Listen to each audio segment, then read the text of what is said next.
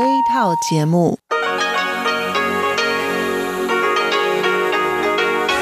ที่นี่ สถานีวิทยุเรดิโอไต้หวันอินเตอร์เนชันแนล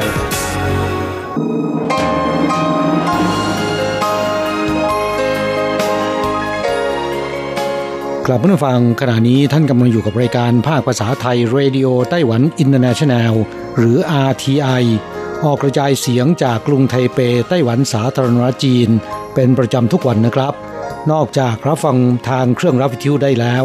ยังสามารถรับฟังรายการผ่านระบบออนไลน์ได้ที่ thai.rti.org.tw หรือที่ RTI Fanpage นะครับ ขอเชิญติดตามรับฟังรายการของเราได้ ตั้งแต่บัดนี้เป็นต้นไป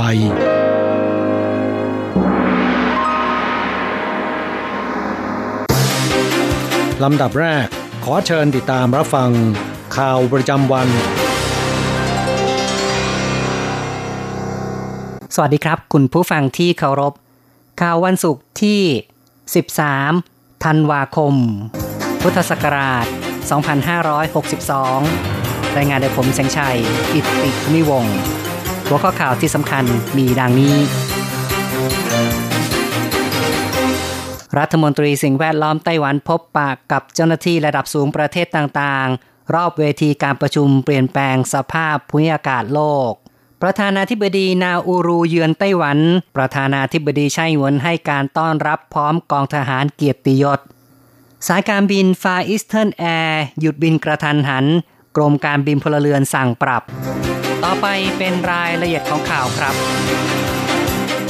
การประชุมขอบ 25 หรือว่าการประชุมประเทศภาคีตามอนุสัญญาสหประชาชาติ ว่าด้วยการเปลี่ยนแปลงสภาพภูมิอากาศ หรือ UNFCCC เปิดฉากขึ้นตั้งแต่วันที่ 2 ถึงวันที่ 13 ธันวาคม ที่กรุงมาดริดประเทศสเปน หน่วยงานของรัฐบาลและองค์กรต่างๆ ของไต้หวัน ได้แก่ มูลนิธิพัฒนาความร่วมมือต่างประเทศ ภายใต้กระทรวงการต่างประเทศ กรมอุตุนิยมวิทยาภายใต้กระทรวงคมนาคม กรมอุตสาหกรรมภายใต้กระทรวงเศรษฐการ สถาบันวิจัยเทคโนโลยีอุตสาหกรรม คณะกรรมการการเกษตร กลุ่มพันธมิตรมอมเลิฟไต้หวันเป็นต้น ได้อาศัยการพบปะนอกรอบการประชุมเพื่อสื่อสารกับประเทศต่างๆจางจือจิ้งรัฐมนตรีทบวงอนุรักษ์สิ่งแวดล้อมของไต้หวันให้สัมภาษณ์ในวันที่ 12 ว่า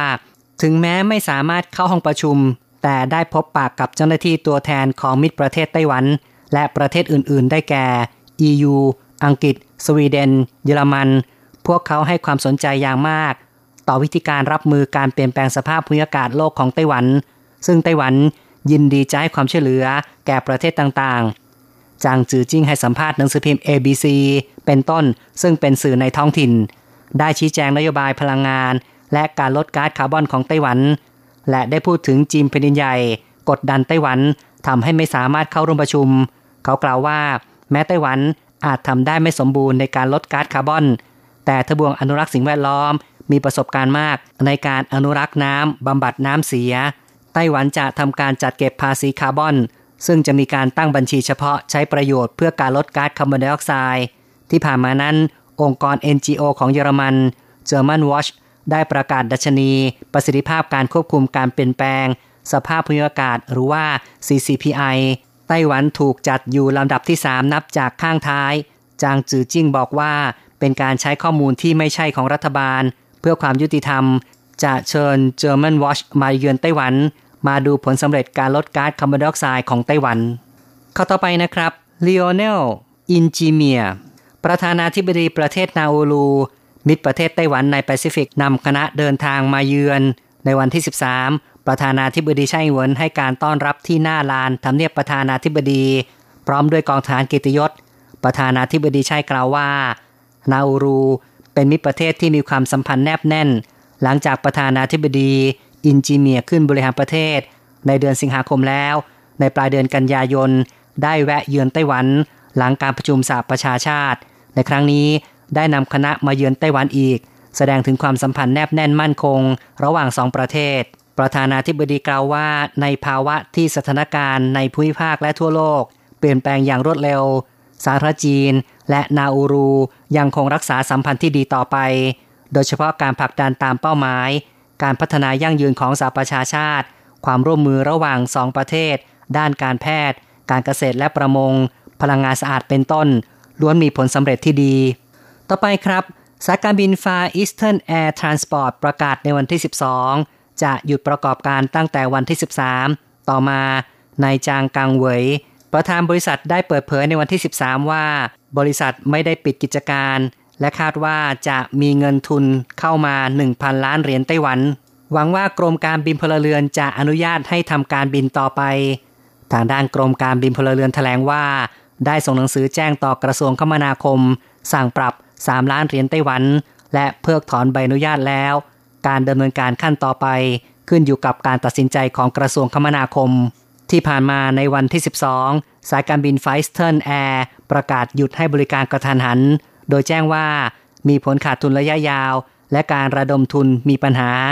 นายจางกังเวยหลบตัวหนึ่งวัน ในวันที่ 13 ได้ปรากฏตัวแถลงข่าวพร้อมกับทนายความชี้ว่า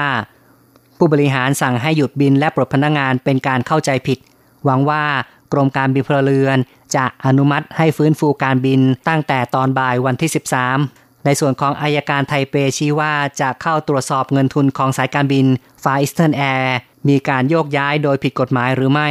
ซึ่งจะเรียกตัวนายจางกังเวยมาให้การในฐานะจำเลย ต่อไปเป็นเรื่องที่ทบวงสิ่งแวดล้อมไต้หวันอุดหนุนการหยุดใช้จักรยานยนต์เก่าเพื่อซื้อคันใหม่ แก้ปัญหาอากาศเป็นพิษทบวงอนุรักษ์สิ่งแวดล้อมไต้หวันประกาศระเบียบการอุดหนุนเลิกใช้จักรยานยนต์สองจังหวะ เพื่อซื้อจักรยานใหม่ เริ่มตั้งแต่ 20 กรกฎาคมปี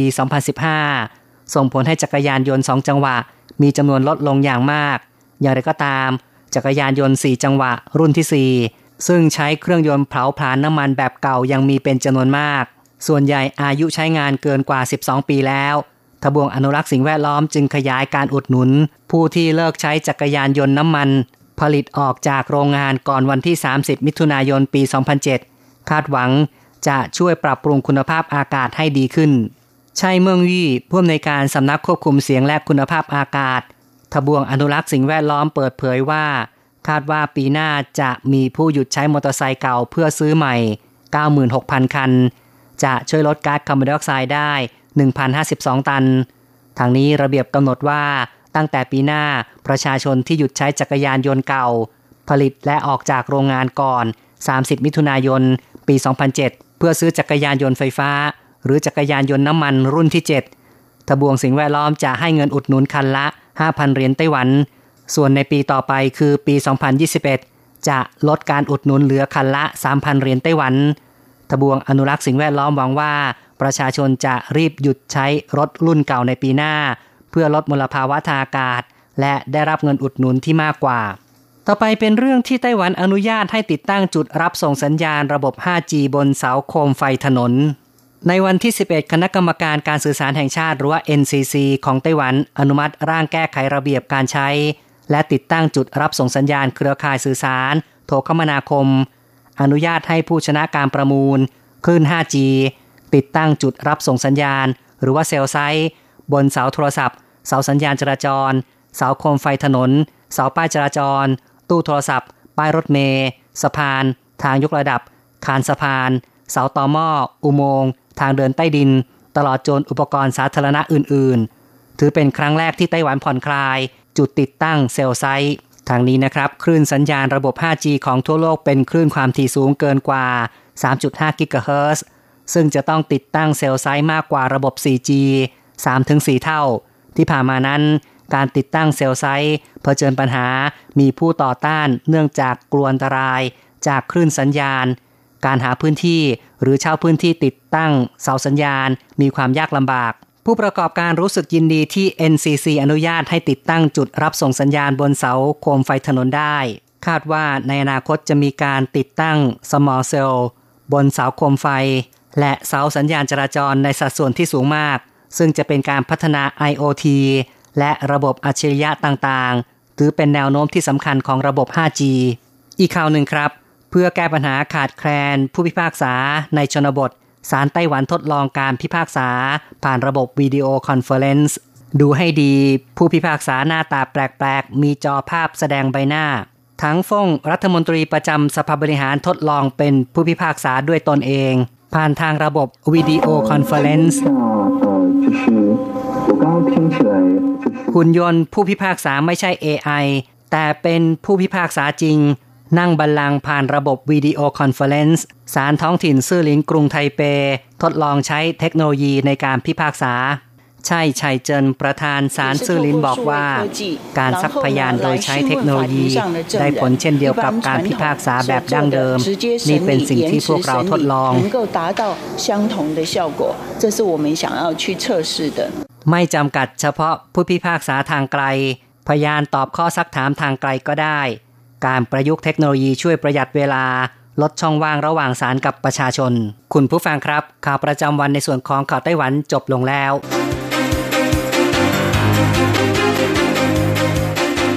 ต่อไปขอเชิญฟังข่าวต่างประเทศและข่าวจากเมืองไทยค่ะ สวัสดีค่ะ คุณผู้ฟังอทีไอที่เคารพทุกท่านขอต้อนรับเข้าสู่ช่วงของข่าวต่างประเทศและข่าวประเทศไทยกับดิฉันมณพรชัยวุฒิมีรายละเอียดของข่าวที่น่าสนใจดังนี้ผลสำรวจชี้ความเชื่อมั่นทางธุรกิจของญี่ปุ่นตกต่อเนื่องเป็นไตรมาสที่ 4 รายงานทางกังนะคะเป็นรายงานสำรวจทางธุรกิจของธนาคารกลางญี่ปุ่น โดยจะเปรียบเทียบความแตกต่างระหว่างเปอร์เซ็นต์ของบริษัทที่เห็นว่าธุรกิจดี กับเปอร์เซ็นต์ของบริษัทที่เห็นว่าธุรกิจไม่ดี และจะมีการทำสำรวจทุกๆ 3 เดือน โดยธนาคารกลางญี่ปุ่นจะสำรวจความคิดเห็นจาก 10,000 บริษัททั่วประเทศ ซึ่งฉบับเดือนธันวาคมนะคะ มีการอ่านค่าดัชนีออกมาได้เป็นศูนย์ซึ่งถือว่าต่ำกว่าคาดการ โดยตกจากระดับบวก 5 ในไตรมาสที่แล้ว ส่วนปัจจัยที่มีผลต่อความเชื่อมั่นนะคะ ก็มาจากความกังวลเรื่องสงครามการค้าระหว่างจีนกับสหรัฐ ที่ทำให้ผู้ผลิตยังเสี่ยงที่จะลงทุน รวมถึงการขึ้นภาษีขายจาก 8%เป็น 10%ขณะเดียวกันการที่หลายโรงงานต้องพักการผลิตในช่วงที่พายุใต้ฝุ่นฮากิบิสถล่มญี่ปุ่นเมื่อเดือนตุลาคม ก็เป็นอีกปัจจัยที่ทำให้ความเชื่อมั่นในไตรมาสสุดท้ายลดลง ชาวเอเชียแปซิฟิกเกือบ 500 ล้านคนยังคงหิวโหยเมื่อวันที่ 13 ธันวาคม องค์การอาหารและการเกษตรแห่งสหประชาชาติหรือ FAO โครงการอาหารโลก WFP และกองทุนเพื่อเด็กแห่งสหประชาชาติยูนิเซฟออกรายงานร่วมกันนะคะ เป็นการประเมินสถานการณ์ความอดอยากและภาวะทุพพโภชนาการในเอเชียแปซิฟิกพบว่าประชากรในภูมิภาคประมาณ 479 ล้านคนยังคงขาดอาหาร ล้มป่วยด้วยภาวะทุพพโภชนาการ และไม่สามารถเข้าถึงแหล่งอาหารที่เพียงพอยับยั้งความหิวโหยได้ โดดยจำนวนดังกล่าวนะคะ มากกว่าครึ่งเป็นประชากรในเอเชียใต้ โดยเฉพาะอย่างยิ่งเกือบ 21%ของประชากรเด็กในอินเดีย มีอาการป่วยเป็นโรคขาดสารอาหาร นอกเหนือจากนี้ค่ะรายงานร่วมยังได้ระบุถึงความรุนแรงของภาวะโลกร้อนที่เพิ่มขึ้นอย่างต่อเนื่อง ซึ่งส่งผลกระทบต่อผลผลิตทางการเกษตร และทำให้ปริมาณอาหารบนโลกไม่เพียงพอ ยังมีการวิเคราะห์ไปถึงนโยบายขจัดความหิวโหยของรัฐบาลแต่ละประเทศในภูมิภาคเอเชียแปซิฟิกที่อย่างล่าช้า ซึ่งรวมถึงการกระจายรายได้เพื่อลดความเหลื่อมล้ำในสังคม ขณะที่เศรษฐกิจของหลายประเทศกำลังพัฒนาก็ขยายตัวรวดเร็วมากขึ้น ด้วยเหตุนี้ค่ะหน่วยงานทั้ง 3 แห่งจึงร่วมกันเรียกร้องให้รัฐบาลของทุกประเทศในภูมิภาค บูรณาการความพยายามขจัดความยากจนในประเทศของตนเอง และยกระดับนโยบายด้านสาธารณสุขที่รวมถึงการจัดการด้านโภชนาการ การปฏิรูประบบการศึกษา โดยหากสามารถดำเนินการได้นะคะ จะถือว่าสอดคล้องและเป็นการสนับสนุนแผนยุทธศาสตร์ เป้าหมายการพัฒนาที่ยั่งยืนหรือ SDG ของสหประชาชาติข้อที่ 2 เกี่ยวกับการขจัดความหิวโหยให้เป็นศูนย์ภายในปีพุทธศักราช 2565 สหรัฐเพิ่มการคว่ำบาตรสายการบินใหญ่ที่สุดของอิหร่านนายไมค์ปอมเปโอรัฐมนตรีว่าการกระทรวงการต่างประเทศสหรัฐแถลงถึงเรื่องการคว่ำบาตรต่อมาฮานแอร์ ซึ่งเป็นสายการบินขนาดใหญ่ที่สุดของอิหร่าน ฐานลักลอบลำเลียงอาวุธไปส่งให้แก่กองกำลังตัวแทน ของกองกำลังพิทักษ์ปฏิวัติอิหร่าน IRGC ในการสู้รบที่เลบานอนและเยเมน พร้อมทั้งขึ้นบัญชีดำบริษัทตัวแทนจำหน่ายบัตรโดยสารของมาฮานแอร์3แห่ง โดยมาตรการดังกล่าวถือเป็นการขยายขอบเขตการคว่ำบาตรมาฮานแอร์จากคำสั่งของกระทรวงการคลังสหรัฐเมื่อปีพุทธศักราช 2554 ขณะเดียวกันนายไมค์ปอมเปโอยังได้กล่าวถึงการขึ้นบัญชีดำกลุ่มบริษัทชิปปิ้งแห่งสาธารณรัฐอิสลามอิหร่าน IRISL ซึ่งเป็นรัฐวิสาหกิจชิปปิ้งภายใต้การกำกับดูแลของรัฐบาลเตหะราน มีบริษัทในเครือมากถึง 115 แห่ง และบริษัทชิปปิ้ง E-Sail ซึ่งมีสำนักงานใหญ่อยู่ที่เมืองเซี่ยงไฮ้ทางตะวันออกของจีน โดยรัฐบาลวอชิงตันเชื่อว่าทั้งสองบริษัทมีส่วนรู้เห็นเกี่ยวกับการขนส่งวัตถุดิบผิดกฎหมายให้กับองค์การอุตสาหกรรมการบินอิหร่าน IAIO ซึ่งเป็นหน่วยงานที่มีอำนาจดูแลครอบคลุมอุตสาหกรรมการผลิตขีปนาวุธของรัฐบาลเตหะราน พฤติการของ IRISL และ ESL จึงถือว่าละเมิดมติของคณะมนตรีความมั่นคงแห่งสหประชาชาติ UNSC ด้านสำนักงานคณะผู้แทนถาวรอิหร่านประจำสหประชาชาติหรือ UN นะคะ ออกแถลงการประนามมาตรการดังกล่าวของสหรัฐ ว่าเป็นการกดขี่ชาวอิหร่านที่ทำมาหากินอย่างสุจริต แต่ว่ารัฐบาลเตหะรานจะไม่มีทางบีบน้ำตาให้กับรัฐบาลวอชิงตันในเรื่องเหล่านี้ซึ่งเกิดขึ้นหลังจากทั้งสองประเทศแลกเปลี่ยนตัวนักโทษพลเรือนฝ่ายละหนึ่งคนที่สวิตเซอร์แลนด์เมื่อวันเสาร์ที่ผ่านมา อย่างไรก็ตามกระทรวงการต่างประเทศอิหร่านประกาศเมื่อวันอังคาร เตือนภัยพลเมืองในการเยือนสหรัฐ ซึ่งเป็นประเทศที่โหดร้ายและใช้กฎหมายด้านเดียวต่ออิหร่าน ส่งผลให้พลเมืองอิหร่านเผชิญกับความเสี่ยงสูงที่จะถูกควบคุมตัวในระยะยาวอย่างไม่เป็นธรรม ภายใต้สภาพแวดล้อมที่ไร้มนุษยธรรมต่อไปเป็นข่าวจากประเทศไทยค่ะ กระทรวงพาณิชย์ผนึกภาคเอกชนลดราคาสินค้าเทศกาลปีใหม่สูงสุดถึง 70%นายจุรินทร์ลักษณวิศิษฏ์รองนายกรัฐมนตรีและรัฐมนตรีว่าการกระทรวงพาณิชย์เปิดเผยว่า ทางกระทรวงพาณิชย์ได้ร่วมกับสมาคมผู้ค้าปลีกไทย สมาคมค้าส่งประเทศไทย ผู้ผลิตผู้จำหน่ายสินค้า ห้างค้าปลีก ห้างค้าส่งห้างสรรพสินค้าซุปเปอร์มาร์เก็ตร้านสะดวกซื้อ ผู้ประกอบการรถยนต์ลดราคาสินค้าอุปโภคบริโภค จัดโครงการ New Year Grand Sale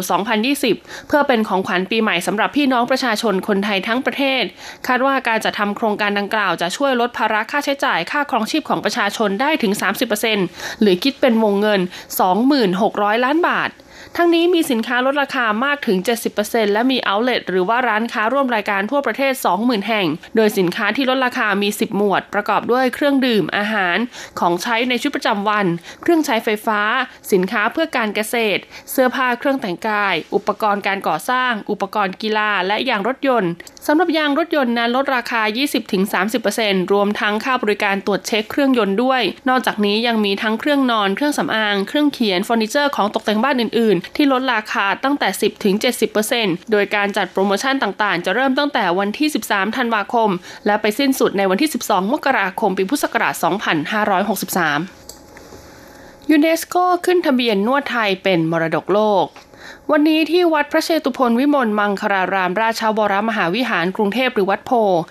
นายอิทธิพลคุณปลื้มรัฐมนตรีว่าการกระทรวงวัฒนธรรม กล่าวกับที่ประชุมคณะกรรมการร่วมระหว่างรัฐบาลตามภาคีอนุสัญญา ว่าด้วยการสงวนรักษามรดกวัฒนธรรมที่จับต้องไม่ได้ของยูเนสโกครั้งที่ 14 ระหว่างวันที่ 8 ถึง 19 ธันวาคม พุทธศักราช 2562 ณ กรุงโบโกตา สาธารณรัฐโคลอมเบีย มีวาระประกาศผลการพิจารณาขึ้นทะเบียนมรดกโลกวัฒนธรรมที่จับต้องไม่ได้ The Intangible Cultural Heritage ICS ประจำปี 2019 จำนวน 51 รายการ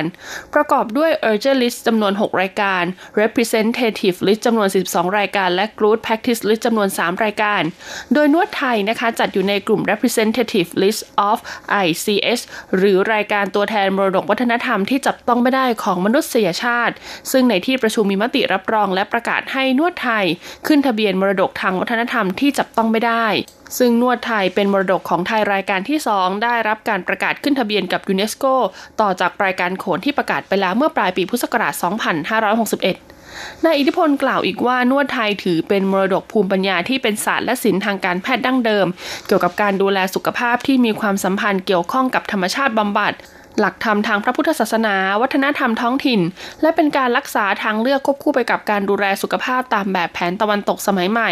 ประเทศไทยมีองค์กรส่งเสริมและพัฒนาการนวดมากกว่า 50 องค์กร อาทิสมาคมคนตาบอดแห่งประเทศไทย รวมถึงภาควิชาชีพได้แก่สภาการแพทย์แผนไทย และยังมีสถาบันการเรียนการสอนและสถานประกอบการเพื่อสุขภาพทั่วประเทศ การนวดไทยเป็นศาสตร์การแพทย์โบราณที่มีอายุมากกว่า 2,000 ปีของไทย เป็นที่รู้จักของคนทั่วโลก นักท่องเที่ยวชาวต่างชาติให้ความนิยมเดินทางมาใช้บริการ มีจำนวนมากที่สมัครโรงเรียนนวดแผนไทยตามสถานที่ต่างๆ โดยเฉพาะที่วัดโพ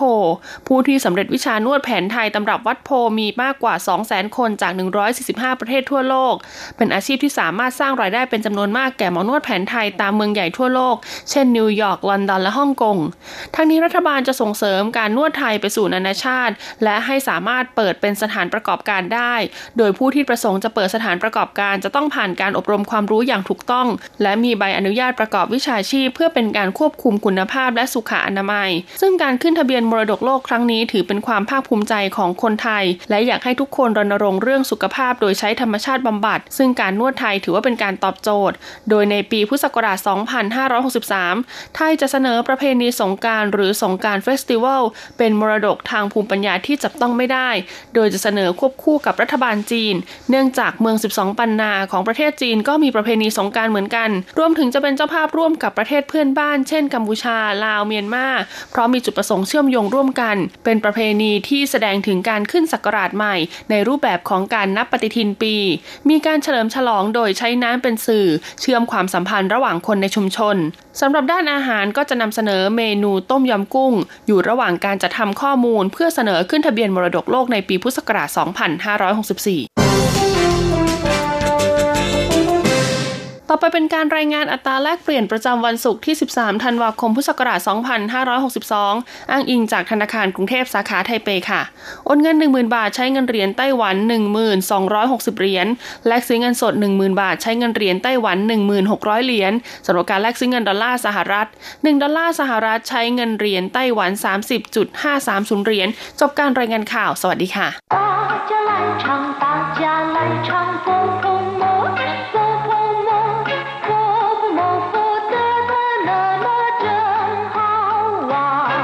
สวัสดีครับเพื่อนผู้ฟัง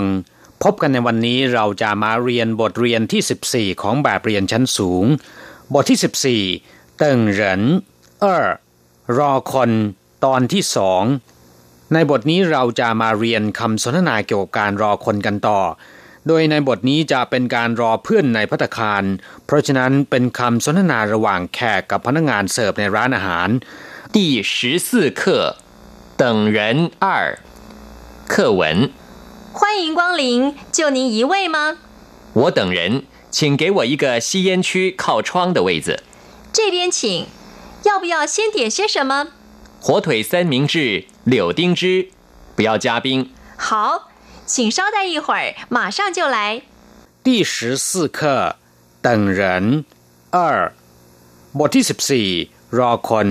ภาคที่สองหรือว่ารอคนตอนที่สอง เติงเหรินเราเรียนไปแล้วนะครับ ในบทเรียนที่ 13 แปลว่า รอคนคำคำนี้แปลตรงๆเลยนะครับ เติงก็แปลว่ารอ เหรินแปลว่าคน เติงเหรินรอคนณพัตคารแห่งหนึ่งพนักงานเสิร์ฟได้กล่าวต้อนรับ แล้วก็ถามแขกที่เดินเข้าร้านว่าควันหญิงกวางหลิน เจ้าหนินอิวเวมา ยินดีต้อนรับ คุณมาคนเดียวหรือคะควันหญิงกวางหลิน แปลว่า ยินดีต้อนรับควนหญิง แปลว่าต้อนรับ กวางหลิน แปลว่ามาเยี่ยม มาเยือน หรือมาใช้บริการ เป็นคำพูดที่แสดงถึงการให้เกียรติแก่คนที่มาเยือนนะครับ เรียกว่า กวางหลินควนหญิง กวางหลิน เป็นคำพูดที่ค่อนข้างจะได้ยินบ่อยๆนะครับ ในร้านค้าหรือว่าร้านอาหารพัตคารต่างๆ พนักงานต้อนรับหรือพนักงานเสิร์ฟจะต้องพูดคำนี้เสมอ เมื่อมีแขกมาใช้บริการ จิ้วหนินอีเว่ยมา ท่านมาคนเดียวใช่ไหม ท่านมาคนเดียวหรือคะ แขกตอบว่า我等人请给我一个吸烟区靠窗的位置ผมรอคน ขอที่นั่งเขตสูบบุหรี่ข้างหน้าต่าง我等人ก็คือผมรอคน请给我一个吸烟区靠窗的位置ช่วยจัดที่นั่งในเขตสูบบุหรี่ใกล้หน้าต่าง 吸烟区เขตสูบุรี靠窗ใกล้กับหน้าต่าง位置ที่นั่ง靠窗的位置ที่นั่งใกล้หน้าต่าง พนักงานเสิร์ฟบอกว่า这边请要不要先点些什么เชิญทางนี้ จะสั่งอะไรก่อนไหม这边请แปลว่าเชิญทางนี้这边ก็คือทางนี้请แปลว่า เชิญ要不要先点些什么จะสั่งอะไรก่อนไหม先点些什么สั่งอะไรไหมเตียนแปลว่าสั่งหรือว่าเรียก 要不要先点些什么จะสั่งอะไรก่อนไหม แขกตอบว่า火腿三明治柳丁汁不要加冰แซนด์วิชใส่แฮม น้ำส้มคั้น ไม่เติมน้ำแข็ง火腿三明治ก็คือแซนด์วิชใส่แฮม三明治แซนด์วิช火腿ก็คือหมูแฮม柳丁汁น้ำส้มคั้น不要加冰ไม่เติมน้ำแข็ง ปิ้งแปลว่าน้ำแข็งจ้าปิ้งก็คือเติมน้ำแข็ง不要加冰ก็คือไม่เติมน้ำแข็ง พนักงานเสิร์ฟตอบว่า好 请稍待一会儿马上就来ได้ค่ะ กรุณารอสักครู่ จะเสิร์ฟตอนนี้แหละ好แปลว่า ได้ค่ะ หรือโอเค หรือได้请稍待一会儿กรุณารอสักครู่稍待一会儿รอสักครู่马上就来เสิร์ฟเดี๋ยวนี้แหละ ครับผู้ฟังเมื่อทราบความหมายของคำสนทนาแล้ว ต่อไปเราจะไปเรียนรู้คำศัพท์ใหม่ๆ ในบทเรียนนี้กัน ศัพท์คำที่หนึ่งซีเยียนชีเขตสูบุรี ถ้าเป็นเขตปลอดบุรีนะครับ ในภาษาจีนจะเรียกว่าเฟยซีเยียนชีคำว่าซีเยียนก็แปลว่าสูบุรี หรือจะพูดว่าเฉาเยียนก็ได้ ก็มีความหมายอย่างเดียวกันซีแปลว่าดูด หรือว่าสูบ หรือว่าสูดส่วนคำว่าเยียนก็คือ บุรีชี หมายถึงว่าบริเวณหรือว่าเขต รวมกันเป็นซีเยียนชีแปลว่าเขตสูบบุรี ถ้าเป็นเขตปลอดบุรีเรียกว่าเฟยซีเยียนชีศัพท์คำที่สองหัวถุยแปลว่าหมูแฮม ซึ่งก็เป็นอาหารชนิดหนึ่งที่ทำด้วยขาหมูใส่เกลือแล้วนำไปรมควัน เรียกสั้นๆว่าแฮมคำว่าหัวแปลว่าไฟถุยแปลว่าขา ซึ่งในที่นี้ก็หมายถึงขาหมู หัวถุยก็คือขาหมูที่ผ่านกรรมวิธีการปรุง ด้วยการใส่เกลือแล้วก็นำไปรมควัน หรือเรียกทับศัพท์ตามภาษาอังกฤษว่าแฮมซีชื่อหัวถุยเป็นหมูแฮมแบบตะวันตก จงชื่อหัวถุยหมูแฮมแบบจีน หัวถุยเฉาฟ่านข้าวผัดใส่หมูแฮม นอกจากเป็นอาหารแล้วนะครับ ยังมีความหมายอย่างอื่นด้วย อย่างเช่นว่าหัวถุยจูก็แปลว่าชาวแฮม ซึ่งก็หมายถึงคนที่นิยมเล่นเครื่องมือสื่อสาร หรือว่าวิทยุสมัครเล่น เรียกว่าหัวถุยจูศัพท์คำที่สามซานหมิงจื้อแปลว่าแซนด์วิชเป็นอาหารของชาวตะวันตกที่นิยมทานเป็นอาหารเช้า หรือว่าอาหารกลางวันทำจากขนมปังประกบไส้ เนื้อ ไก่ หมู แฮม หรือว่าไข่ ภาษาจีนเรียกทับศัพท์ว่าซานหมิงจื้อศัพท์คำที่สี่หลิวติงจื้อ น้ำส้มคั้นหลิวติงเป็นผลไม้ตระกูลส้มลักษณะคล้ายกับจีจื้อหรือว่าส้มเขียวหวาน แต่สีจะค่อนข้างเหลืองสุกใสนะครับ เวลาทานจะใช้มีดหั่นเป็นเสี้ยวๆ ไม่นิยมปอกเปลือกเหมือนส้มเขียวหวาน เพราะว่าเปลือกบางกว่า และก็ปอกยากนะครับ มีรสชาติหวานอร่อย เรียกว่าหลิวติงส่วนคำว่าจือ แปลว่าน้ำที่มีสารประกอบบางอย่างเจือปนอยู่ ไม่ใช่น้ำใสนะครับ อย่างเช่นว่ารูจื้อหมายถึงน้ำนมกันเจอจื้อน้ำอ้อยคั้นผิงกัวจื้อน้ำแอปเปิลคั้นศัพท์คำที่ห้าเช้าแปลว่าประเดี๋ยว บ้างนิดหน่อย อย่างเช่นว่าชิงเช้าเติ่งยี่เติ่งหรือพูดสั้นๆว่าเช้าเติ่งแปลว่า กรุณารอประเดี๋ยวเดียว หรือมีความหมายว่าออกจะ ค่อนข้างจะก็ได้อย่างเช่นว่า他的身材稍显胖了一点รูปร่างสวดทรงของหล่อน ค่อนข้างจะอ้วนไปนิดหนึ่งศัพท์คำที่หกหรือว่าคำสุดท้ายหมาช่างแปลว่าทันที หรือว่าเดี๋ยวนี้ อย่างเช่นว่าชิงเติ่งอีหว他马上到กรุณารอสักครู่ เขาจะมาถึงเดี๋ยวนี้แหละ这件事很急请马上办 เรื่องนี้ด่วนมาก โปรดดำเนินการเดี๋ยวนี้ หรือว่าโปรดดำเนินการทันที เพื่อนผู้ฟังคงจะแปลกใจว่าทำไมคำว่าหมาช่างซึ่งถ้าแปลตรงตัวเนี่ยจะแปลว่า อยู่บนหลังม้า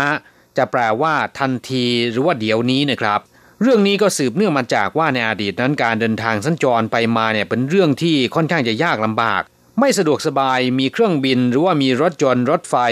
ไปมาสะดวกเหมือนอย่างในปัจจุบันในอดีตนั้น ไปไหนมาไหนต้องใช้ม้านะครับ ซึ่งถือว่าเร็วที่สุดแล้วในอดีต เพราะฉะนั้นการนั่งอยู่หลังม้าก็แสดงว่า ประเดี๋ยวก็จะถึงแล้ว หรือแปลว่า ทันที นี่ก็เป็นที่มาของคำว่า มาช่างที่แปลว่าทันที หรือว่าเดี๋ยวนี้นะครับครับผู้ฟังเวลาสำหรับสนทนาภาษาจีนกลางในวันนี้หมดลงซะแล้ว เราจะกลับมาพบกันใหม่ในบทเรียนถัดไป สวัสดีครับ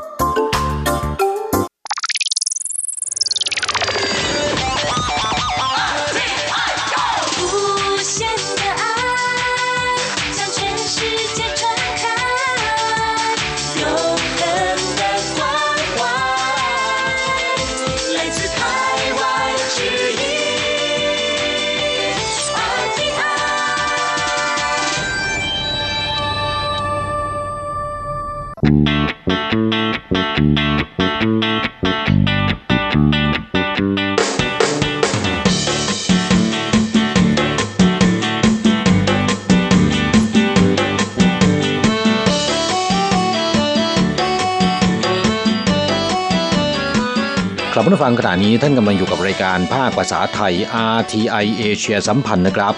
ลำดับต่อไปขอเชิญติดตามรับฟัง ข่าวคราวและความเคลื่อนไหวด้านแรงงานต่างชาติในไต้หวัน ในช่วง ขุนพลแรงงานไทย现在进行台湾地区有关外籍移工的新闻。 台北港区十二月一日下午，承包中油官塘煤气接收工程包商进行沉箱储存作业时，六名太极移工以及一名台湾劳工不慎落海。三名太极移工被救起时已无生命迹象，经送医急救，人宣告不治。 กลับมาฟังช่วงนี้มาฟังข่าวคราวด้านแรงงานต่างชาติในไต้หวันกันนะครับ ข่าวแรกเป็นข่าวที่น่าเศร้าสามแรงงานไทยตกทะเลขณะที่ปฏิบัติหน้าที่เสียชีวิตนะครับ สาหัสสองคนขณะนี้อาการดีขึ้นออกจากโรงพยาบาลแล้ว กลับมาฟังเหตุการณ์เศร้าสลดในครั้งนี้เกิดขึ้นเมื่อเวลา 16นาฬิกา40นาทีเย็นวันที่ 1 ธันวาคมที่ผ่านมานี้นะครับ ที่ไซต์งานก่อสร้างของบริษัท Pan Asia Corporation ณท่าเรือไทเปเขตปาหลี่นครนิวไทเปนะครับซึ่งว่าจ้างแรงงานไทย 168 คนทำงานหล่อลูกปูนหรือแท่นปูนฐานรากแบบกล่องจำนวน 300 ลูกนะครับ เพื่อนนำไปถมกันคลื่นทะเลสำหรับโครงการก่อสร้างสถานีรับและก็จ่ายแก๊สแห่งที่ 3 ของบริษัทการปิโตรเลียมไต้หวันหรือ CPC ที่กำลังจะก่อสร้างในอนาคตนี้นะครับ ขณะที่เรือกำลังลากลูกปูนที่กำลังสร้างเสร็จเป็นลูกที่ 11 ไปวางยังจุดใหม่นอกชายฝั่ง สันนิษฐานว่ากัปตันเรือไม่คุ้นกับร่องน้ำนะครับ ลากแท่นปูนไปกระแทกกับหินโสโครกทำให้แท่นปูนพลิกคว่ำแรงงาน 7 คนประกอบด้วยแรงงานไทย 6 คน และแรงงานชาวไต้หวันหนึ่งคน ซึ่งอยู่ในแท่นปูนเพื่อคอยเปิดวาล์วให้น้ำเข้า ให้แท่นปูนจมลงเมื่อไปถึงจุดวาง ร่วงตกลงไปในน้ำแม้นแรงงานทุกคนจะสวมเสื้อชูชีพแต่แรงดูดของน้ำทะเลทำให้จมลงไปในน้ำทั้งหมด กัปตันเรือรีบโทรศัพท์ขอความช่วยเหลือ หน่วยกู้ภัยจากกองดับเพลิงนครนิวไทเปรุดไปที่เกิดเหตุ ช่วยเหลือแรงงานทั้ง 7 คนขึ้นฝั่ง ปรากฏว่า 3 แรงงานไทย ได้แก่นายพิพัฒน์แสนโคตรอายุ 54 ปี มาจากอุดรธานีนะครับ นายวรศักดิ์ดัดคิด อายุ 41 ปีมาจากสุขโขทัย และนายชะโยหงสาวง อายุ 54 ปีมาจากนครพนม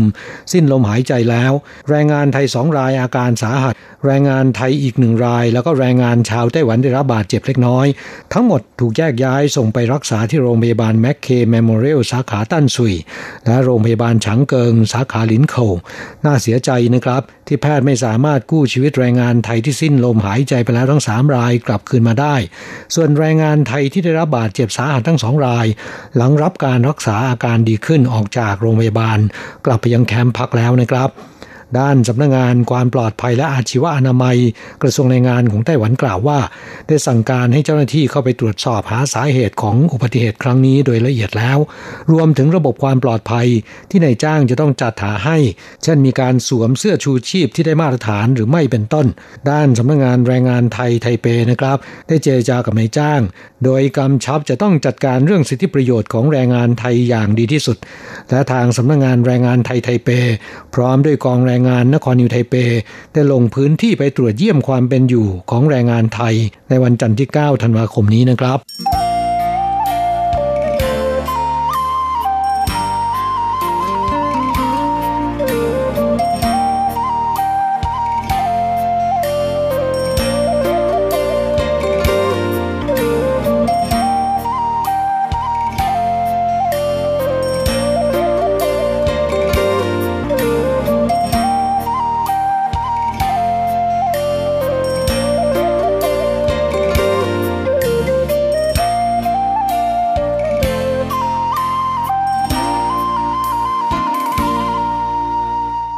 ไปเป็นข่าวคราวที่เตือนให้คนงานไทยต้องระมัดระวังนะครับ ศูนย์การค้าอาเซียนสแควร์ในไทจง กลายเป็นแหล่งหากินของกลุ่มมิจฉาชีพไปแล้ว ตำรวจทลายร้านเปิดซิม หลอกเอาข้อมูลส่วนตัวของแรงงานต่างชาติไปเปิดซิมใหม่ ขายต่อให้แก๊งคอลเซ็นเตอร์นะครับ หน่วยต่อต้านแก๊งคอร์เซนเตอร์ กลุ่มคดีอาญาของไต้หวัน ได้จับร้านบริการรับเปิดซิมมือถือ แต่แอบรวบรวมข้อมูลส่วนตัวของลูกค้า ซึ่งส่วนใหญ่เป็นแรงงานต่างชาติ แล้วนำไปเปิดซิมค่ายโทรศัพท์มือถือทั้ง 5 ค่าย ขายต่อให้แก๊งมิจฉาชีพนำไปใช้ในทางที่ผิดกฎหมาย ในราคาเลขหมายละ 1,500 เหรียญถึง 3,000 เหรียญไต้หวัน ในจำนวนนี้นะครับผู้รับซื้อประมาณ 16%เป็นแก๊งคอลเซ็นเตอร์นำไปหลอกลวงต้มตุ๋นมีผู้ตกเป็นเหยื่อแล้วไม่ต่ำกว่า 50 ราย หากถูกจับแรงงานต่างชาติเจ้าของเลขหมายโทรศัพท์จะถูกจับก่อนนะครับโฆษกกรมคดีอาญาแถลงว่า นายหลี่ชายชาวไต้หวันอายุ 50 ปีทำธุรกิจเกี่ยวกับโทรศัพท์มือถือ เล็งเห็นช่องทางทำมาหากินกับแรงงานต่างชาติ โดยเฉพาะที่ศูนย์การค้าอาเซียนสแควร์ ในวันหยุดจะมีแรงงานต่างชาติไปจับจ่ายซื้อของนับเป็นพันคนเลยทีเดียว จึงเปิดร้านซิมการ์ดบริการแรงงานต่างชาติ โดยว่าจ้างชาวเวียดนาม เร่แจกซิมฟรีแก่แรงงานต่างชาติ โดยโฆษณาว่าสามารถใช้โทรฟรีได้ มีแรงงานต่างชาติขอรับซิมฟรีวันละหลายร้อยคน ผู้รับต้องมอบใบถิ่นที่อยู่หรือ ARC แล้วก็บัตรประกันสุขภาพแก่คนแจก เพื่อถ่ายสำเนาเอกสารประกอบกับคำร้องขอเปิดซิม จากนั้นแอบนำเอาข้อมูลส่วนตัวของลูกค้าไปเปิดซิมจากค่ายอื่นๆอีก 4 ค่าย โดยปลอมแปลงลายเซ็นของลูกค้า แล้วก็นำไปขายต่อให้แก๊งมิจฉาชีพกลุ่มต่างๆ ในราคาเบอร์ละ 1,500 เหรียญถึง 3,000 เหรียญไต้หวัน พบว่าแต่ละเดือนนะครับ ร้านของนายหลี่นำข้อมูลของลูกค้ายื่นขอเปิดซิมจากค่ายอื่นเดือนละประมาณ 1,500 เลขหมาย มีรายได้จากการขายซิมให้แก๊งมิจฉาชีพเดือนละกว่า 200,000 เหรียญไต้หวันนะครับ โดยมีการทำธุรกิจหลอกเอาข้อมูลของลูกค้ามาเป็นเวลาติดต่อกัน 5 ปีแล้ว ในจำนวนนี้ ร้อยละ 60 ขายต่อให้แก๊งคอลเซ็นเตอร์นำไปก่อคดีต้มตุ๋น ตำรวจประมาณการขั้นต้นว่าแก๊งคอร์เซนเตอร์ใช้ซิมมือถือจากร้านของนายหลีไปใช้ในการต้มตุนทำให้มีผู้เสียหายแล้วมากกว่า 50 ราย และทำให้เหยื่อสูญเสียเงินกว่า 13 ล้านเหรียญไต้หวันนะครับครับผู้ฟังกรมคดีอาญาร่วมกับหน่วยงานต่างๆ ตรวจสอบหลักฐานอยู่นาน 2 เดือน เมื่อเห็นได้โอกาสจึงจู่โจมร้านดังกล่าว พร้อมกับเครือข่ายอีกหลายแห่งในนครไทจงและจางหัวจับกลุ่มนายหลี่พร้อมด้วยสมุนอีก3คน จากการตรวจสอบในร้าน พบของกลางเป็นซิมการ์ดของค่ายต่างๆ ที่ยังไม่ได้แจกกว่า 3,000 ใบ หนังสือคำร้องขอเปิดซิมจำนวนมาก คอมพิวเตอร์และอุปกรณ์การสื่อสารผ่านอินเทอร์เน็ตเป็นต้น กลับมาฟังเมื่อเดือนตุลาคมที่ผ่านมานี้ หน่วยต่อต้านแก๊งคอร์เซนเตอร์ กลุ่มคดีอาญาทลายแก๊งแจกซิมฟรีจับชาวเวียดนามที่เป็นหัวโจกพร้อมพวก 12 คน จ้างแรงงานหญิงเวียดนามเป็นพนักงานเร่แจกซิมตามที่ต่างๆ เช่นตามโรงพยาบาลในนครเทาหยวนและไทจง สถานที่ชุมนุมของแรงงานต่างชาติ อาทิร้านค้าหน้าหรือว่าหลังสถานีรถไฟในเมืองต่างๆ โดยหลอกล่อให้แรงงานต่างชาติว่าเป็นซิมแจกฟรี แถมค่าโทรศัพท์ 50-100เหรียรียญ โดยผู้รับต้องแสดงบัตรประจำตัวสำคัญ 2 ใบนะครับ ส่วนใหญ่ได้แก่บัตรถิ่นที่อยู่หรือ ARC และก็บัตรประกันสุขภาพ พนักงานหญิงชาวเวียดนามจะนำไปสแกน โดยใช้มือถือถ่ายเก็บไว้ จากนั้นนำไปยื่นขอเปิดซิมจากค่ายโทรศัพท์มือถือทั้ง 5 ค่าย ค่ายละหนึ่งเลขหมาย แต่แจกคืนให้แรงงานต่างชาติเพียงแค่เบอร์เดียว ที่เหลืออีก 4 เบอร์นำไปขายต่อให้แก๊งคอลเซ็นเตอร์ในราคาเบอร์ละ 1,500ถึง3,000 เหรียญไต้หวันนะครับ จึงขอเตือนว่าการรับแจกซิมฟรีจากแหล่งที่กล่าวมาข้างต้น มีความเสี่ยงสูงที่เอกสารจะถูกนำไปใช้ในทางที่ผิดกฎหมาย หากต้องการเปิดซิมมือถือ ต้องไปที่ร้านหรือว่าศูนย์ให้บริการของค่ายโทรศัพท์มือถือโดยตรงนะครับ ซึ่งตั้งอยู่โดยทั่วไป และนอกจากไม่รับแจกซิมฟรีแล้วนะครับยังต้องเก็บรักษาซิมมือถือของตนไว้ให้ดี ไม่ให้ยืมหรือให้คนอื่นนำไปใช้โดยเด็ดขาด เพราะที่ผ่านมานะครับเคยมีแรงงานไทยจำนวนไม่น้อยถูกตำรวจออกหมายเรียกไปสอบปากคำข้อหาขู่กันโชคทรัพย์ หรือหลอกลวงต้มตุนชาวไต้หวัน ทั้งๆทที่พูดภาษาจีนไม่ได้ เพราะขายซิมมือถือของตนที่ไม่ได้ใช้แล้วให้แก่ผู้รับซื้อในราคา 200ถึง500เหรียญหรือบางคนครบสัญญาเดินทางกลับบ้าน ทิ้งซิมมือถือให้เพื่อนใช้ เมื่อกลับเข้าสู่ไต้หวันรอบใหม่ ถูกจับกลุ่มที่สนามบินทันที ข้อหาก่อคดีต้มตุน แม้นเจ้าตัวจะปฏิเสธ แต่ก็ไม่สามารถยืนยันความบริสุทธิ์ของตนได้ และกว่าที่คดีจะคลี่คลายก็กินเวลามากกว่า 6 เดือนถึง 1 ปีนะครับ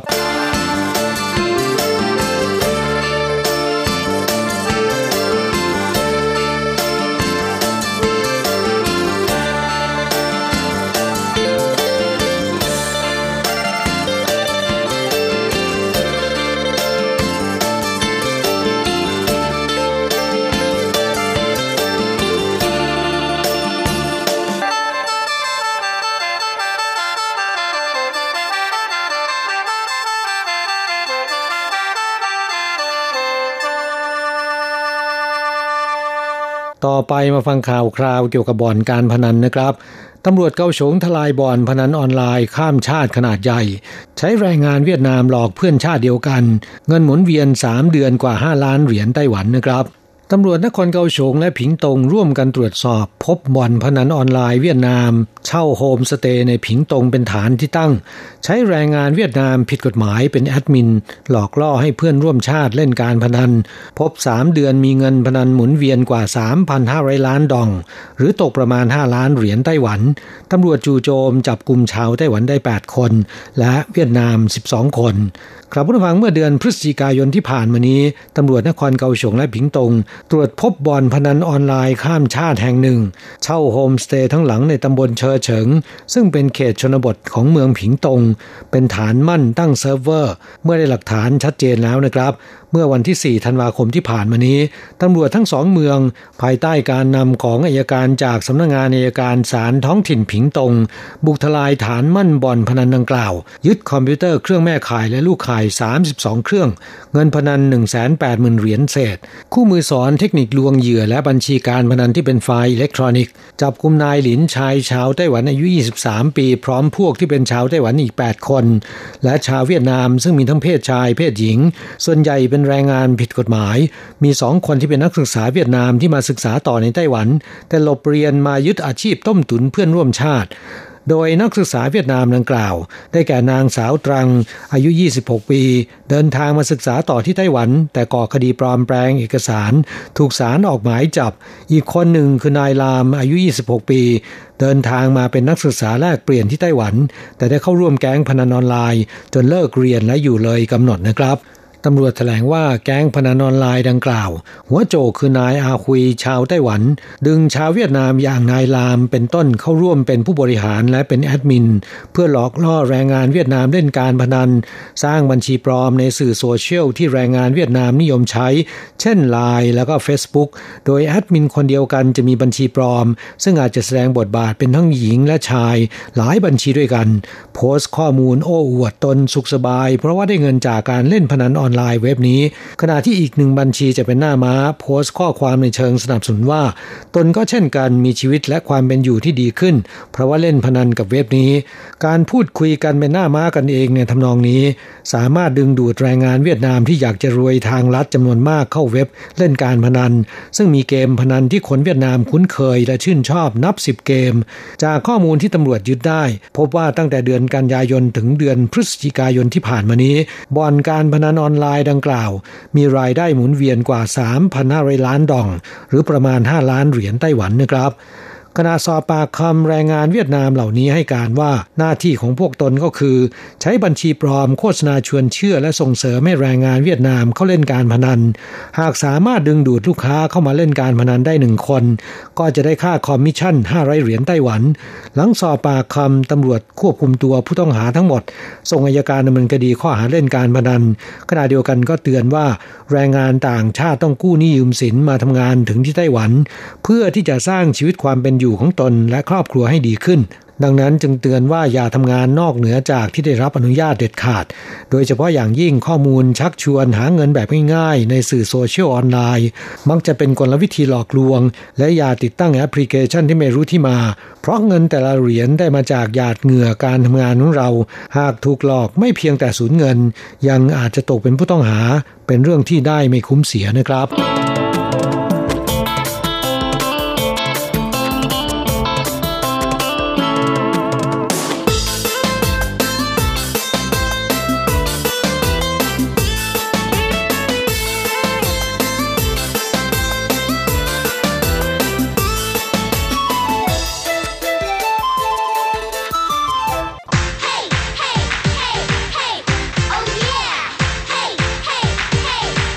อยากรู้ไหมไต้หวันมีอะไรดี ขยับเข้ามาสิ จะบอกให้ กับอะไรๆในไต้หวันเวอร์ชันเดี่ยวไมโครโฟนสวัสดีครับคุณฟังทุกท่านลาสำหรับสัปดาห์นี้อะไรๆในไต้หวันก็กลับมาพบกับคุณฟังแล้ว เช่นเคย ซึ่งก็ถือเป็นอีกหนึ่งสัปดาห์ที่แม่ไต้หวันนั้นอากาศดีทีเดียว โดยเฉพาะทางฝ้าของไทเปนะฮะไม่ค่อยจะมีฝนมาให้กวนใจสักเท่าไหร่แถมอากาศก็เย็นนะฮะในช่วงต้นสัปดาห์แต่ว่าช่วงปลายปลายสัปดาห์ก็อุ่นขึ้นนะฮะแล้วก็แหมมีแดดก็เลยทำให้รู้สึกว่ามันอืมอบอุ่นดีจริง ๆ อาจจะเรียกได้ว่าเป็นช่วงที่อากาศสบายที่สุดของปีก็ว่าได้ อันนี้ก็สำหรับตัวผมเองนะว่าโดยส่วนตัวนั้นชอบอากาศแบบนี้มาก ๆ เลยนะฮะก็เลยเป็นอะไรที่ค่อนข้างจะแฮปปี้ทีเดียวนะครับช่วงนี้ และในช่วงปลายปีนี้นะก็จะเป็นอีกหนึ่งไฮไลท์ของการท่องเที่ยวนั่นก็คือการเข้าดาวนับถอยหลังสู่ปีใหม่นะพร้อมกับยิงการชมพลุใช่ไหมฮะซึ่งทุกปีนั้นไทยไปวันวันก็จะมีการจัดอย่างที่ผมได้หยิบมาฝากคุณฟังไปแล้วนะว่าปีนี้จะยิงกัน 300 วินาทีนะล่าสุดอีกหนึ่งแห่งที่มีการจัดยิงพลุฉลองปีใหม่นะนั่นก็คือที่บริเวณห้างมิรามา ซึ่งปีที่แล้วก็มีการยิงพลุฉลองปีใหม่นะ299 วินาทีนะมาในปีนี้ก็ประกาศออกมาแล้วนะฮะว่าพวกเขานั้นเตรียมที่จะ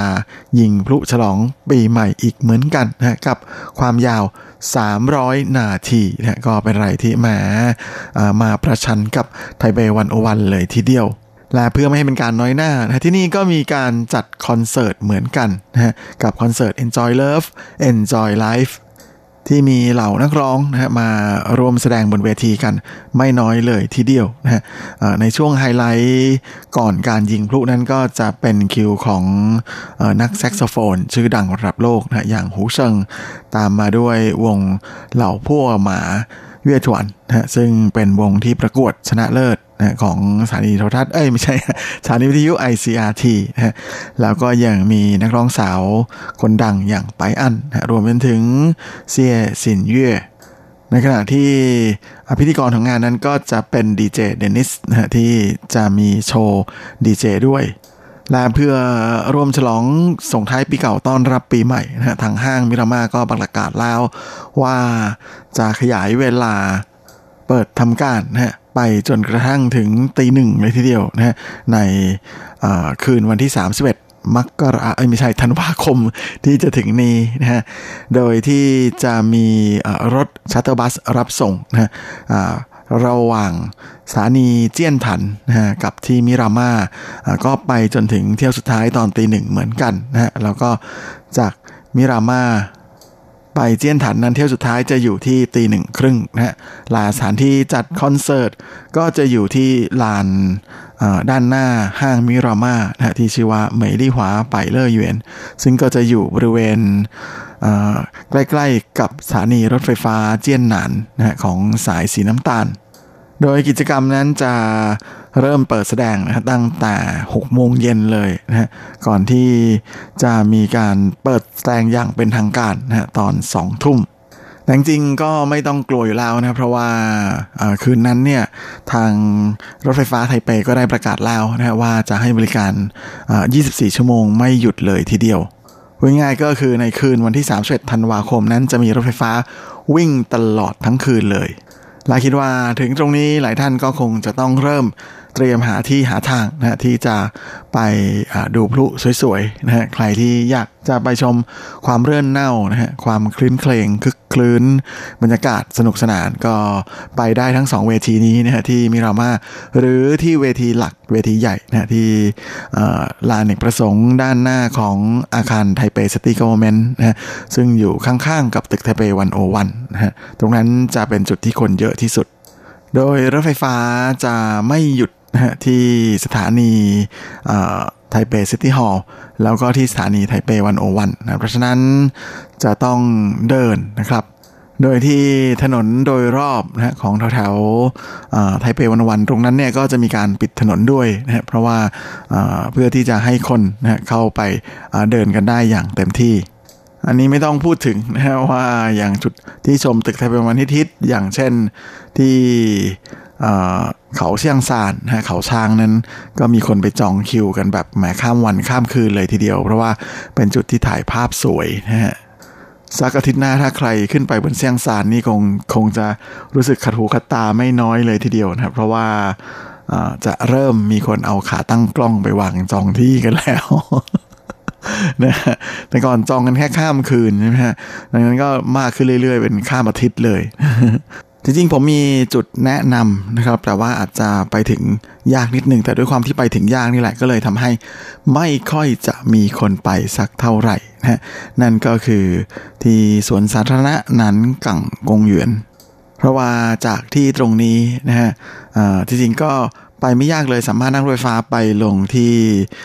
สถานีโฮซันผีนะของสายสีน้ำเงินนะหลังจากนั้นก็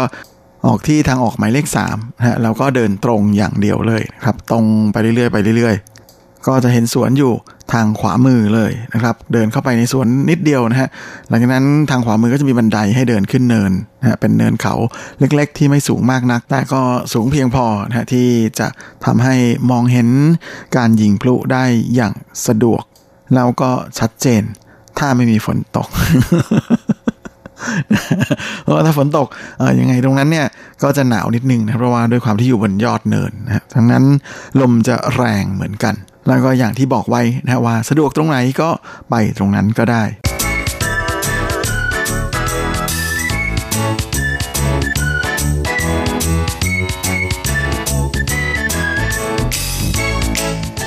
และสำหรับช่วงของทีระพาไปเที่ยวสัปดาห์นี้นะฮะแม้ด้วยความที่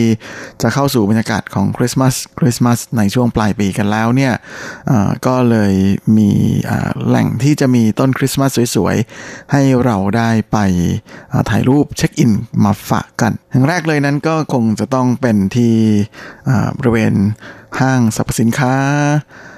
ซินกวังนะมิสุโกชิ A11 ก็คือที่ลานอเนกประสงค์ซึ่งอยู่ด้านหลังห้างครับ ตรงนั้นเนี่ยก็มีการตั้งต้นคริสต์มาสสูงทีเดียวนะฮะ17 เมตรเลยและบริเวณโดยรอบนั้นก็จะมีการจัดเจ้าคาไลโดสโคปเล็กๆนะฮะเป็นกระจก แบบสะท้อนให้เราได้ไปถ่ายรูปสวยๆ เช็คอินกันเยอะแยะมากมายเต็มไปหมดเลยนะแถวๆนั้น พร้อมกันนี้ถ้าไปช่วงกลางคืนก็จะเห็นแสงไฟที่ประดับประดาอย่างสวยงามเลยทีเดียวตลอดทางนะโดยเฉพาะเส้นทางเดินระหว่าง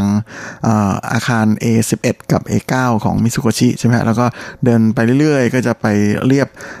ทางฝ้าของ A8 นะแล้วก็ข้ามไปอีกฝ้าหนึ่งที่ A4 ตรงนั้นนะฮะแลวแถวนั้นก็จะมีห้างอยู่เต็มเลยนะอย่างเช่นเบลวิตตาเอยหรือว่าบรีสเอยนะรวมไปจนถึงแม้แต่ในส่วนของถงอีม่งสือใต้นะซึ่งตั้งอยู่ที่บริเวณด้านบนของรถไฟฟ้า สายสีน้ำเงินนะสถานีไทเป City Hall นะฮะตรงตรงจุดนั้นเนี่ยที่บริเวณชั้น2นะของตัวอาคารเขาก็มีการจัดงานแสดงแสงสีเสียงโชว์อยู่นะฮะเป็นการโชว์ที่แบบแม่อลังวังเวอร์มาก ๆ มองเห็นแต่ไกลเลยนะถ้าใครที่มีโอกาสได้ไปลงสถานีรถไฟฟ้าไทเป City Hall นะออกมาจากตัวสถานีก็จะเห็นเลยนะครับกับการแสดงไฟกลางคืนโชว์ในชุดลาสเวกัสนะที่ทำบรรยากาศให้เหมือนกับยกเอาลาสเวกัสมาไว้ที่นี่ ซึ่งก็เป็นอะไรที่ไม่น่าพลาดทีเดียวนะฮะสำหรับคนที่รักการถ่ายภาพสวยๆนะฮะอยากจะชอบเช็คอินนะฮะว่ามาถึงแล้วก็ไปตามล่าหามุมถ่ายกันได้เลยนะครับ และนอกจากนี้ ที่ตึกไทเปวันโอวันนะครับนะบริเวณโดยรอบนั้น ก็มีการเปิดไฟประดับประดาเรียบร้อยแล้วนะโดยเฉพาะอย่างยิ่งทางฝั่งถนนออีกด้านหนึ่งนะครับไม่ใช่มุมที่เหล่านักท่องเที่ยวทั้งหลายนิยมไปลงรถบัสกันนะฮะคือตรงนั้นเนี่ยจะเป็นทางฝ้าของถนนซินอีครับแต่มุมที่จะประดับสวยที่สุดนั้นจะอยู่ที่จะต้องเดินจากซินอีนั้นย้อนไปนะครับ แล้วก็เลี้ยวซ้ายอ้อมตามตัวตึก แล้วเดินไปตามถนนทรงหยงลู่ตรงนั้นนะฮะแม่ทางไทเปวันวานั้นทำเป็นซุ้มสวยๆนะฮะแล้วก็ติดแฝงแบบเออติดแสงแบบเยอะมากๆนะฮะแต่จริงตรงบริเวณด้านหน้าแถวถนนเส้นอีนั้นก็มีอุโมงค์อุโมงค์ไฟให้ได้เดินลอดกันนะถ่ายภาพสวยๆ แต่ความอลังนั้นจะอยู่อีกฟากหนึ่งนะใครที่เดินไม่ถึงนี่คงจะต้องบอกว่าเป็นอะไรที่น่าเสียดายมากๆ เพราะสวยจริง ๆ ผมขี่จักรยานผ่านบ่อยๆนะก็ยังรู้สึกชอบแล้วก็ประทับใจเลยทีเดียวนะเพราะว่าเป็นช่วงที่ไฟสวยมากๆนะและนอกจากนี้ที่บริเวณชั้น4นะของ อาคารไทเปวันวันนะฮะตรงบริเวณห้างนั้นตรงลานกว้างๆนะเขาก็มีการทำชิงช้าสวรรค์เล็กๆนะฮะให้คนไปถ่ายภาพเช็คอิน กับตุ๊กตาหมีตัวยักษ์ๆให้อุ้มถ่ายภาพได้ด้วยนะฮะแล้วก็มีรถไฟขบวนคริสต์มาสเป็นรถไฟจำลองนะฮะแต่วิ่งได้จริงนะฮะวิ่งวนอยู่ตรงนั้น พร้อมกับจัดเต็มมากๆเลยนะให้ตรงนั้นมีบรรยากาศของของขวัญ แล้วก็หมีสารพัดหมีเต็มไปหมดเลยนะฮะแล้วก็เลยเป็นอะไรที่สุดยอดทีเดียวนะสำหรับใครที่ชอบการถ่ายภาพแบบสวยๆ และนอกจากนี้ครับนะบริเวณสถานีรถไฟฟ้าจงเซี่ยวฟู่ซิงกับสถานีจงเซี่ยวตุนฮวานะฮะซึ่งก็เป็นทางที่อยู่ เป็นสายสีน้ำเงินนะอยู่ด้านบนของบนถนนจงเซี่ยวตรงลู่ตรงนั้นเนี่ยเขาก็มีการทำอุโมงค์ไฟอุโมงค์ไฟที่แหมระยิบระยับนะฮะติดอยู่มีความยาวถึง 3,000 เมตรเลยทีเดียว และนอกจากนี้ด้วยความที่แถวๆนั้นนะฮะตามตรอกซอกซอยเนี่ยก็จะเป็นพวกร้านอาหารแบบ มาชิคๆอะไรเงี้ยฮะมีแต่งสวยๆ เพราะฉะนั้นร้านพวกนี้นะเขาก็ร่วมด้วยช่วยกันแต่งร้านนะฮะดังนั้น ตอนนี้ใครไปเดินแถวนั้นในช่วงเวลากลางคืนก็จะโอ้โหอลังวังเวอร์มาก ๆ อีกเหมือนกันนะฮะจนแทบจะกลายเป็นเมืองอในที่มันคึกคักแบบมาปูเย่เฉิง เป็นเมืองไร้ราตรีกันไปเลยโดยเฉพาะแถวๆลานในประสงค์ที่อยู่ด้านหน้า ตลาดติงเห่านะที่ตรงนี้เดี๋ยวนี้เรียกว่าเป็นติงเห่ากวางฉ่งนะตรงนั้นก็จะมีการประดับประดาไฟอย่างสวยงามทีเดียวและถ้าออกนอกไทเปไปนั้นอย่างที่ปั่นเฉียวก็ที่ทราบดีอยู่แล้วนะฮะกับซินเป่ยเยตันเฉิงนะหรือเทศกาลเมืองคริสต์มาสนครนิวไทเป